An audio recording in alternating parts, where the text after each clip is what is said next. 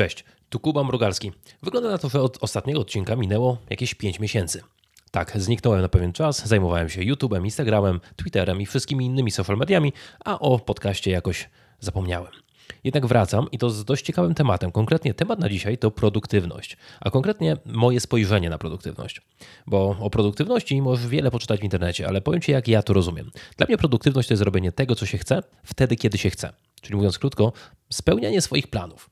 Bo jeśli na przykład ty w planach masz, załóżmy, spacer, to ktoś powie, ale spacer jest nieproduktywny. Według mnie właśnie jest produktywny, dlatego że ja chcę na niego iść dokładnie wtedy, kiedy go zaplanowałem. To samo z książkami, to samo ze wszystkim innym, ale najczęściej, jeżeli mówimy o produktywności, to mamy na myśli oczywiście spełnianie zadań związanych z pracą, z biznesem albo z jakimiś domowymi obowiązkami. No i teraz pytanie brzmi, jak ja sobie z tym radzę? Pierwsza sprawa, codziennie wstaję o godzinie szóstej. No i teraz można powiedzieć, a czyli ja też mam wstawać o szóstej. Nie.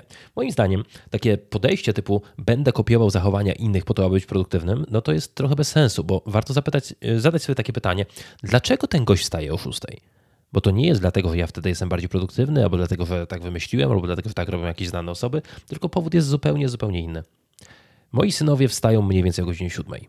Więc ja wstaję godzinę przed nimi po to, aby móc jakoś bardziej konstruktywnie zacząć dzień, aby móc robić coś produktywnego i tylko to jest jedyny powód tego. Gdyby moi synowie wstawali o szóstej, załóżmy, no to ja bym wstał o piątej na tej zasadzie, więc to nie jest jakaś magiczna godzina, która dla mnie jest bardziej produktywna. Poza tym, jeżeli naczytasz się wszelkiego rodzaju tekstów, które mówią, że człowiek jest codziennie rano bardziej produktywny, to tak naprawdę no, można to wstawić między bajki, bo niektórzy są rano bardziej produktywni.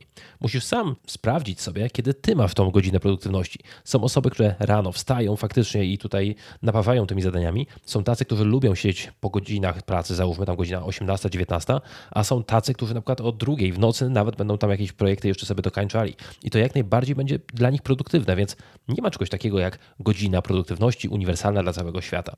Naczytałem się całej masy artykułów odnośnie tego, jak optymalizować sen, to znaczy jak spać mniej po to, żeby mieć więcej czasu za dnia, no bo wiesz, jak śpisz na przykład cztery godziny w ciągu dnia, no to masz dużo, dużo więcej czasu niż inni, którzy śpią po prostu tam po osiem, dziewięć godzin.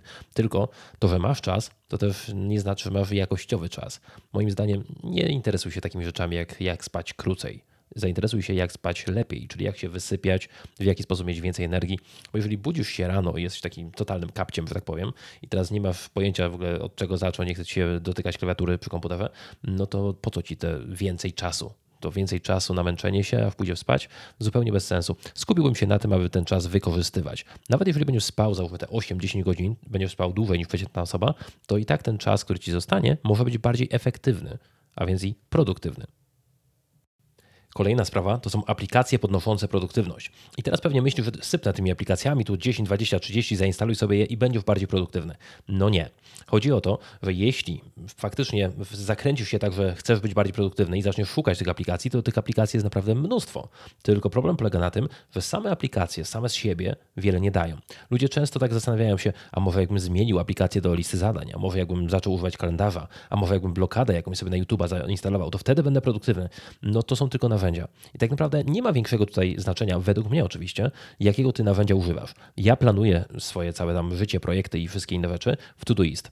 Ale to nie jest tak, że a, czyli jak nie mam Todoista, to ja nie osiągnę nigdy takiego poziomu, albo nie, po prostu to jest lista zadań. Ona ma możliwość dodania zadania, sortowania zadania i zamykania zadania. Koniec. Jeżeli masz inną aplikację tego typu, to prawdopodobnie niczemu ona nie ustępuje, jeżeli chodzi o możliwości Todoista, więc korzystaj z tego, co chcesz. Są ludzie, których znam, a którzy są bardzo produktywni, którzy korzystają z czego? Kartka papieru i ołówek. I to też wystarcza. Ja powiem szczerze, robię coś takiego, że planuję sobie wszystko w Todoistie, tam ustawiam sobie przypomnienia, na kiedy to ma być gotowe, dzielę na projekty, to jest wszystko dość złożone, ale w praktyce i tak codziennie rano mam przed sobą taką małą, żółtą karteczkę. Ona nawet tutaj stoi koło mnie i numer jeden na liście to jest nagrać podcast. I teraz o co chodzi? Chodzi o to, że dla mnie najważniejszy nie jest początek dnia. Dla mnie najważniejszy jest koniec dnia, dlatego że na koniec dnia już jestem trochę zmęczony, ale gdy już chcę iść prawie, że spać, zaczynam planować, co ja jutro będę robił. I to dla mnie jest super ważne, to znaczy patrzę sobie na tą listę zadań do zrobienia, wiem, że niektóre zadania mają ustalony termin, no to wtedy problemu nie ma, kiedy je zrobić, ale niektóre mają po prostu napisane, coś ma być zrobione. Zadaję sobie pytanie, czy istnieje szansa, że ja to zrobię jutro? Jeżeli odpowiedź brzmi tak, to zastanawiam się, czy ja to chcę zrobić jutro i czy to powinno być zrobione jutro, bo być może to może poczekać po prostu. Jeżeli to jest bardzo krótkie, fajne zadanie, to wpisuję sobie to na kartkę, na właśnie tą żółtą karteczkę koło mojego biurka i tam mam wypisane lista zadań, które mają być zrobione, takie szybkie. Te szybkie zadania ja staram się zrobić mniej więcej do śniadania, to znaczy wiecie, jak ja wstaję na przykład rano, no to pierwsza rzecz, jaką robię, to po przebraniu się, umyciu i tak dalej, po prostu zaczynam pracę i staram się do śniadania mniej więcej mieć sześć zadań gotowe. Ktoś powie, sześć zadań to jest bardzo dużo. Nie. Sześć zadań to zależy jakie zadania, bo jeżeli te zadania to jest na przykład odpisać na maila albo załóżmy, nie wiem, skasować tam jakąś rzecz z internetu albo na przykład wystawić fakturę, to są zadania na dwie trzy minuty góra, więc w takim razie po prostu takie coś wpisuję na listę. I jak mam zaplanowane, co ja jutro rano będę robił, to ten poranek staje się niesamowicie efektywny, dlatego że po prostu wstaję i realizuję to, co jest zapisane na tej żółtej karteczce. Od góry do dołu i skreślam. Gotowe, gotowe, gotowe i idę sobie dalej. Po śniadaniu potem dopiero mogę zerknąć sobie na tą listę zadań i sprawdzam sobie, co mam ustawione na którą godzinę. Tak to wygląda. Staram się też jakoś tak grupować te zadania, aby podobne zadania wykonywać w tym samym czasie. Jeżeli mam na przykład odpisać na maila, to wszystkie odpisania na maila staram się rzucać mniej więcej w tą samą godzinę po to, aby ten, to się nazywa taki content switching, nazwijmy, tak informatycznie, aby ten content switching był jak najmniejszy. Bo przerzucanie się między zadaniami, to znaczy trochę programujesz, trochę odpisujesz, trochę coś tam wysyłasz, fakturujesz i tak dalej, to są straty czasu, więc staram się te straty czasu zminimalizować. Następna sprawa, jeżeli chodzi o produktywność, to jest no, prokrastynacja, czyli ludzie po prostu odwlekają zrobienie czegoś, dlatego się tego boją. Jest wielkie zadanie do zrobienia, no to a może zrobię jutro, a może pojutrze, a może po pojutrze i tak już miesiąc mija, nie? I teraz co ja robię? Najprostsza możliwa rzecz, rozbicie tego zadania na mniejsze części. Czyli jak mamy na przykład jakieś zadanie typu, e, załóżmy, kupić lodówkę, no to z czegoś się składa kupno lodówki? No z tego, żeby znaleźć jaki model, znaleźć gdzie to kupić, e, następnie zamówić to, no na tej zasadzie. Jeżeli rozpiszemy to na podpunkt, punkty, to jeden z tych podpunktów, czyli na przykład zastanów się, jakie parametry powinna mieć ta lodówka, która spełnia twoje tam wszystkie oczekiwania, no to to jest zadanie, które zajmie mi na załóżmy dwadzieścia minut. I kiedyś sobie usiądę i odhaczę je. Zastanowiłem się, wiem co mam mieć. Następne zadanie to będzie znaleźć taką lodówkę, która spełnia te parametry. Kolejne dwadzieścia minut. I tak krok po kroczku okazuje się, że to wielkie zadanie, które jest no kupić lodówkę, w sumie dość takie niemiłe zadanie jak dla mnie, no zostaje rozbite na małe części i jakby nigdy nic wykonuje je. Wielu moich znajomych mówi mi, że no dobra, to tak jak ja próbowali wstawać rano, starali się zapisywać na kartce różne rzeczy, ale problem jest taki, że oni nie mogą wstać z łóżka i tak naprawdę nie chce im się nic zrobić. I tutaj często z pomocą przychodzą różne wspomagacze, nazwijmy chemiczne, prawda? Czyli tam kawa, yerba, energetyki i inne takie cuda. No i to jak najbardziej działa na mózg, jak najbardziej pobudza, tylko jest taki jeden mały problem, że no, uzależnia od siebie. To znaczy, gdy zaczniesz pić duże ilości kawy, to wcześniej czy później zauważysz, że nie możesz żyć bez tej kawy, więc to trzeba dawkować. Kolejna sprawa jest na przykład yerba. Ja bardzo lubię yerbę pod względem smaku i pod względem efektów, jakie daje, ale to nie jest wskazane, jeżeli chodzi o produktywność. To znaczy, ona ma kofeinę. Tak, wiem, że tam są różne nazwy na zasadzie kofeina, teina, mateina i tak dalej, ale z punktu widzenia chemicznego to jest ta sama substancja, po prostu mamy kofeinę. I teraz, jeśli chodzi o kofeinę zawartą w yerbie, ona jest dokładnie tą samą kofeiną, co w kawie. Tylko że pijąc kawę, ty wiesz dokładnie, o której godzinie jaką dawkę kofeiny przyjmujesz i jesteś w stanie wyznaczyć sobie, kiedy jest twój taki pik energii, nazwijmy, kiedy ty będziesz najbardziej produktywny. Pijąc yerbę, no yerbę pije się przez cały dzień. I tutaj nie ma tego piku energii, to jest tylko utrzymywanie przy życiu człowieka, że tak powiem, czyli cały czas cię pobudza i tak naprawdę przyjmujesz bliżej nieokreśloną dawkę kofeiny, więc ona jest niby użyteczna, ale jednocześnie niekontrolowana, więc może się zdarzyć, że nie będziesz wiedział, kiedy będzie ten spadek energetyczny, nie wiadomo, kiedy jest ten pik energetyczny, wszystko się rozmywa, więc ja piję yerbę bardziej tak, no też trochę dla pobudzenia, zwłaszcza wieczorami, ale bardziej ze względu na smak. Rzecz, która nieodłącznie jest ze mną związana i którą promuję, to jest automatyzacja zadań. Automatyzacja w rozumieniu sprawienie, żeby coś innego, co nie jest człowiekiem, wykonywało zadania za ciebie.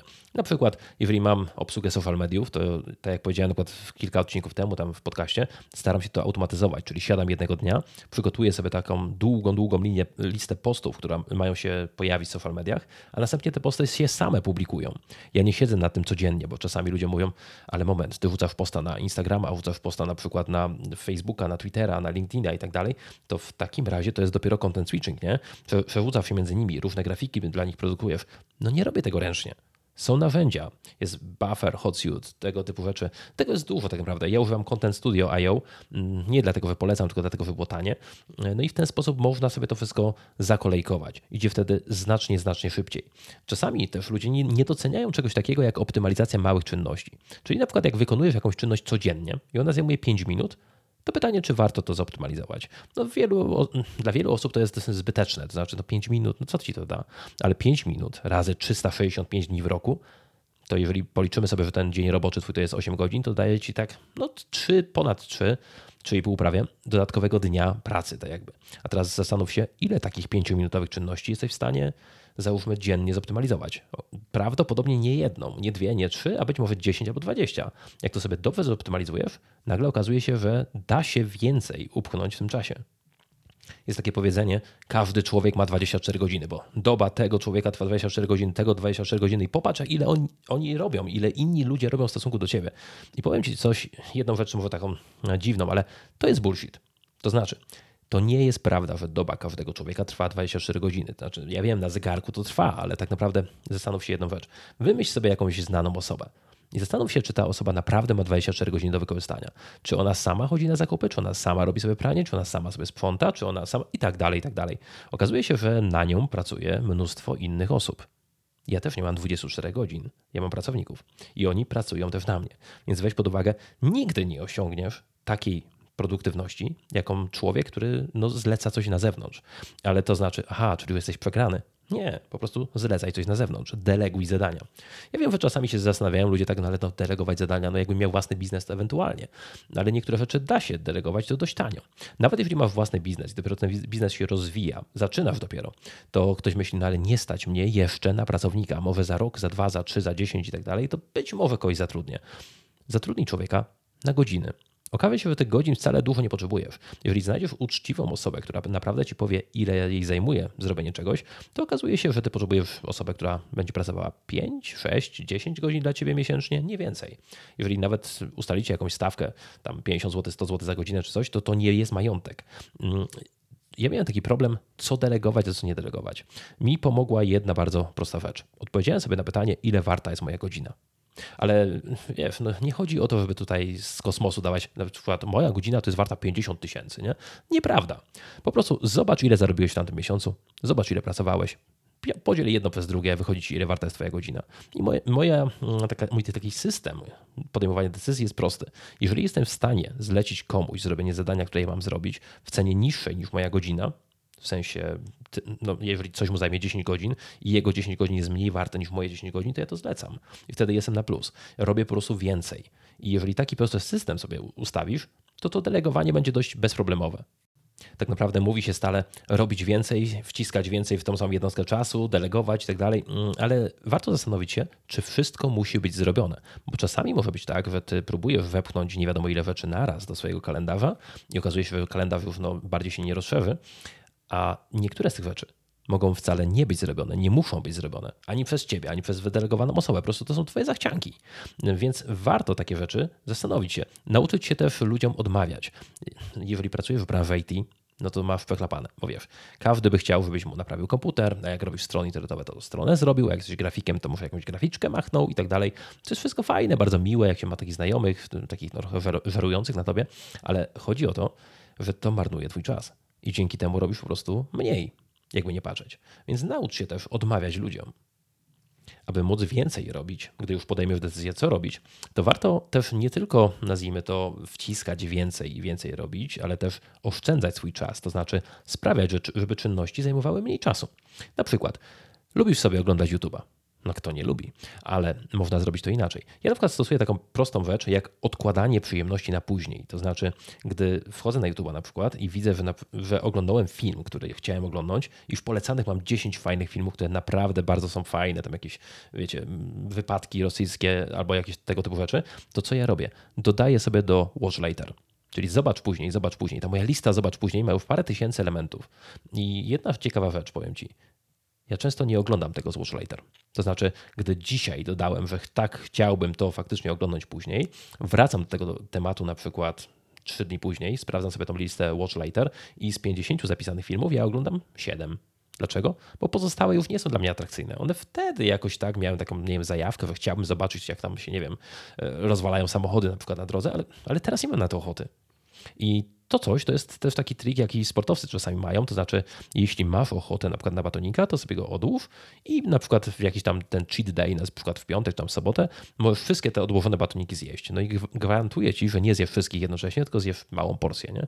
Dokładnie to samo robię też z artykułami, to znaczy są fajne artykuły, no to dodaję sobie, czy tam Paper, czy Instapaper, czy Pocket, czy tam Rain, ta z Raina korzystam bardziej. Chodzi o to, że są aplikacje do odkładania treści na później. Używaj tego i zobaczysz dokładnie to samo, co z YouTube'em.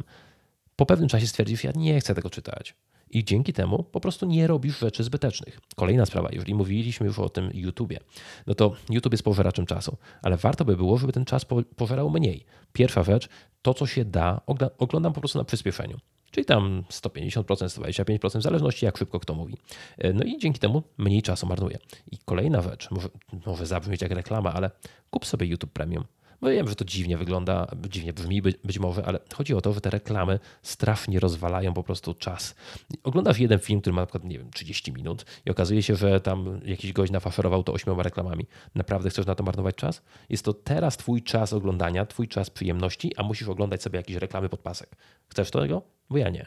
Więc w takim razie płacę za to. Zastanawiam się znowu, czy mój czas, jaki spędzę na reklamach, jest więcej warty niż na przykład koszt tego YouTube Premium, tam nie wiem ile kosztuje teraz, dziewiętnaście złotych czy dwadzieścia dziewięć, nie pamiętam dokładnie, ale chodzi o to, że to jest niewielka kwota w stosunku do tego, ile czasu jestem w stanie zaoszczędzić.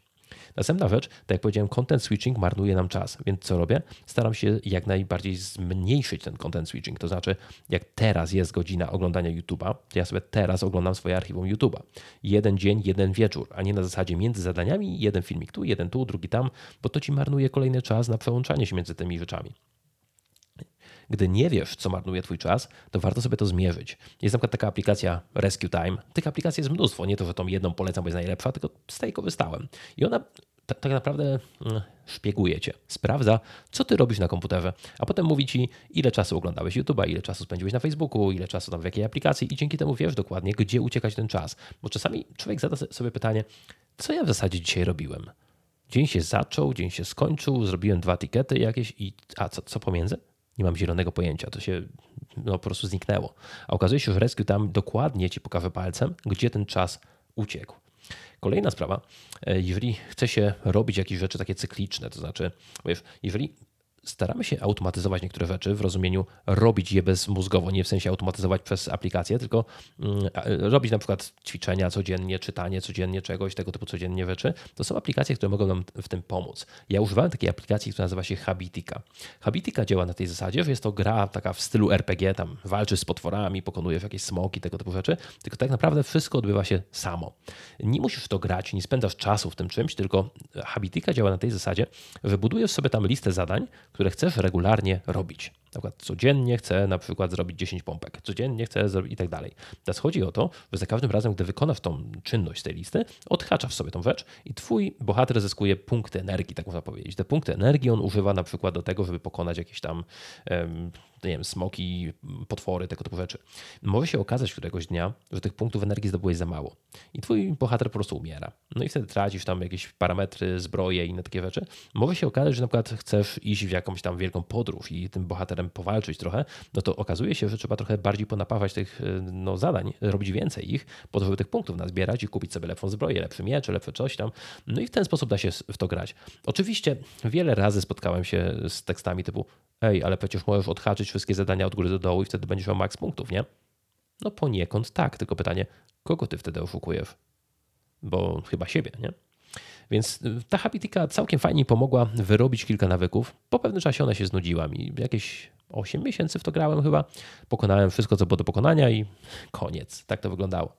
Taki gadżet, który najbardziej marnuje mój czas, to jest smartfon.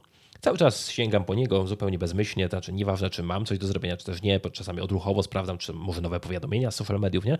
No i to jest zupełnie bez sensu, zwłaszcza wtedy, gdy taka myśl typu zerknąć na smartfona pojawia się w środku pracy. Takie okno maksymalnego skupienia i właśnie wtedy jest myśl, a ciekawe co na Instagramie. No to co można zrobić? Można oczywiście wyrzucić ten telefon do innego pokoju, inne takie rzeczy, no ale dla mnie to nie jest wygodne. Ja zainstalowałem taką aplikację, która nazywa się Forest. Forest jest aplikacją, która blokuje ci telefon, ale nie jakoś tak tragicznie, że nie jesteś w stanie go użyć, tylko po prostu odpala ci się na pełnym ekranie i tam rośnie ci drzewko. To drzewko rośnie pod warunkiem, że nie dotykasz telefonu. Jak telefon dotkniesz, w sensie wyjdziesz z aplikacji, to drzewko umiera. Twoim zadaniem jest zasadzenie, zasianie, jak to nazwiemy, całego lasu. I potem możesz zobaczyć sobie, jak las, załóżmy, z pierwszego tygodnia wygląda, jak z drugiego tygodnia, coraz lepsze te drzewa, coraz lepsze. Za każde tam drzewo posadzone dostajesz chyba od jednego do dziesięciu punktów, jakoś tak, różnie bywa. I teraz chodzi o to, że jak zdobędziesz odpowiednią liczbę tych punktów, to te punkty można potem wymienić na prawdziwe drzewo w lesie tropikalnym. Tak mówię, tak poważnie, w sensie, że jak zbierzesz tam chyba dwa i pół tysiąca punktów, to po prostu firma, która produkuje tego Foresta, ona za ciebie w twoim imieniu posadzi tam jedno drzewko i tam będziesz miał certyfikat posadzenia drzewa w jakiejś tam puszczy. Więc może to jest fajne. Dla mnie to jest użyteczne pod tym względem, że czasami mnie blokuje pod, tak, że nie chcę na przykład podnosić telefonu, bo wiem, że drzewko, które właśnie rosło od godziny, ono umrze, a tak naprawdę brakuje mi tylko pięciu minut, żeby wyrosło do końca i wtedy będę miał piękny tutaj sad z drzewkami, więc w takim razie jest to dla mnie jakaś tam wirtualna motywacja. Może i ciebie to w jakiś sposób zmotywuje. Ogólnie walka z rozpraszaczami to jest taka podstawa współczesnego świata, bo ty jesteś nieproduktywny prawdopodobnie dlatego, że właśnie dużo rzeczy cię rozprasza, czyli tutaj powiadomienie, tutaj mail, tutaj komunikator, tutaj jakieś inne rzeczy, więc warto pracować w takich warunkach, które nie mają tych rozpraszaczy. Gdy ja mam pisać tekst na przykład, to ten tekst nie piszę sobie normalnie tam w Wordzie albo bezpośrednio na Facebooku, tylko na przykład moje wpisy na Facebooka ja tworzę w notatniku, który jest takim notatnikiem no, odcinającym mnie od wszystkiego. To jest, ja używam akurat Typeit, taki notatnik, który na full screenie działa, tam jest cały ekran czarny, wygląda jak maszyna do pisania. To już jest chyba niesprzedawane, więc tego i tak nie kupisz, ale na przykład jest coś takiego jak Write Room, Dark Room, do tego jest dużo. To są takie notatniki, które po prostu odcinają wszystkie powiadomienia, chowają wszystkie paski jakieś tam na twoim ekranie z ikonami, z innymi rzeczami. Po prostu masz czysty ekran i masz pisać. No i teraz co cię może, co cię może tutaj rozproszyć tak naprawdę? No nic, po prostu siedzisz i piszesz. Gdy tekst jest napisany, to robię sobie kopię copy-paste'a i wklejam sobie to na Facebooka, publikuj. Bo wiesz, ja publikuję dość długie wpisy na Facebooku i teraz gdybym to pisał po prostu na Facebooku, to tam cały czas jest jakieś nowe powiadomienie i to by naprawdę mnie mocno wkurzało. Jest jeszcze jedna taka rzecz, o której często zapominamy, czyli prawo Parkinsona. Mówiąc krótko, projekty zajmują dokładnie tyle czasu, ile na nie przeznaczono. Jeżeli wyznaczysz sobie na przykład, że dzisiaj masz napisać tekst, to prawdopodobnie ten tekst będzie pisany cały dzień. Od rana do wieczora z takimiś przerwami. A jeśli wyznaczysz sobie, że to ma być napisane w trzy godziny, to istnieje ogromna szansa, że ty zmieścisz się w te trzy godziny. Dam ci taki przykład z mojego życia. Gdy ja pisałem pracę licencjacką, to było już lata, lata temu, to miałem z tym problem. Ile razy siadałem, to pusty edytor, mrugający kursor, no to po prostu strach na, tutaj przede mną. Nie byłem w stanie napisać żadnego słowa.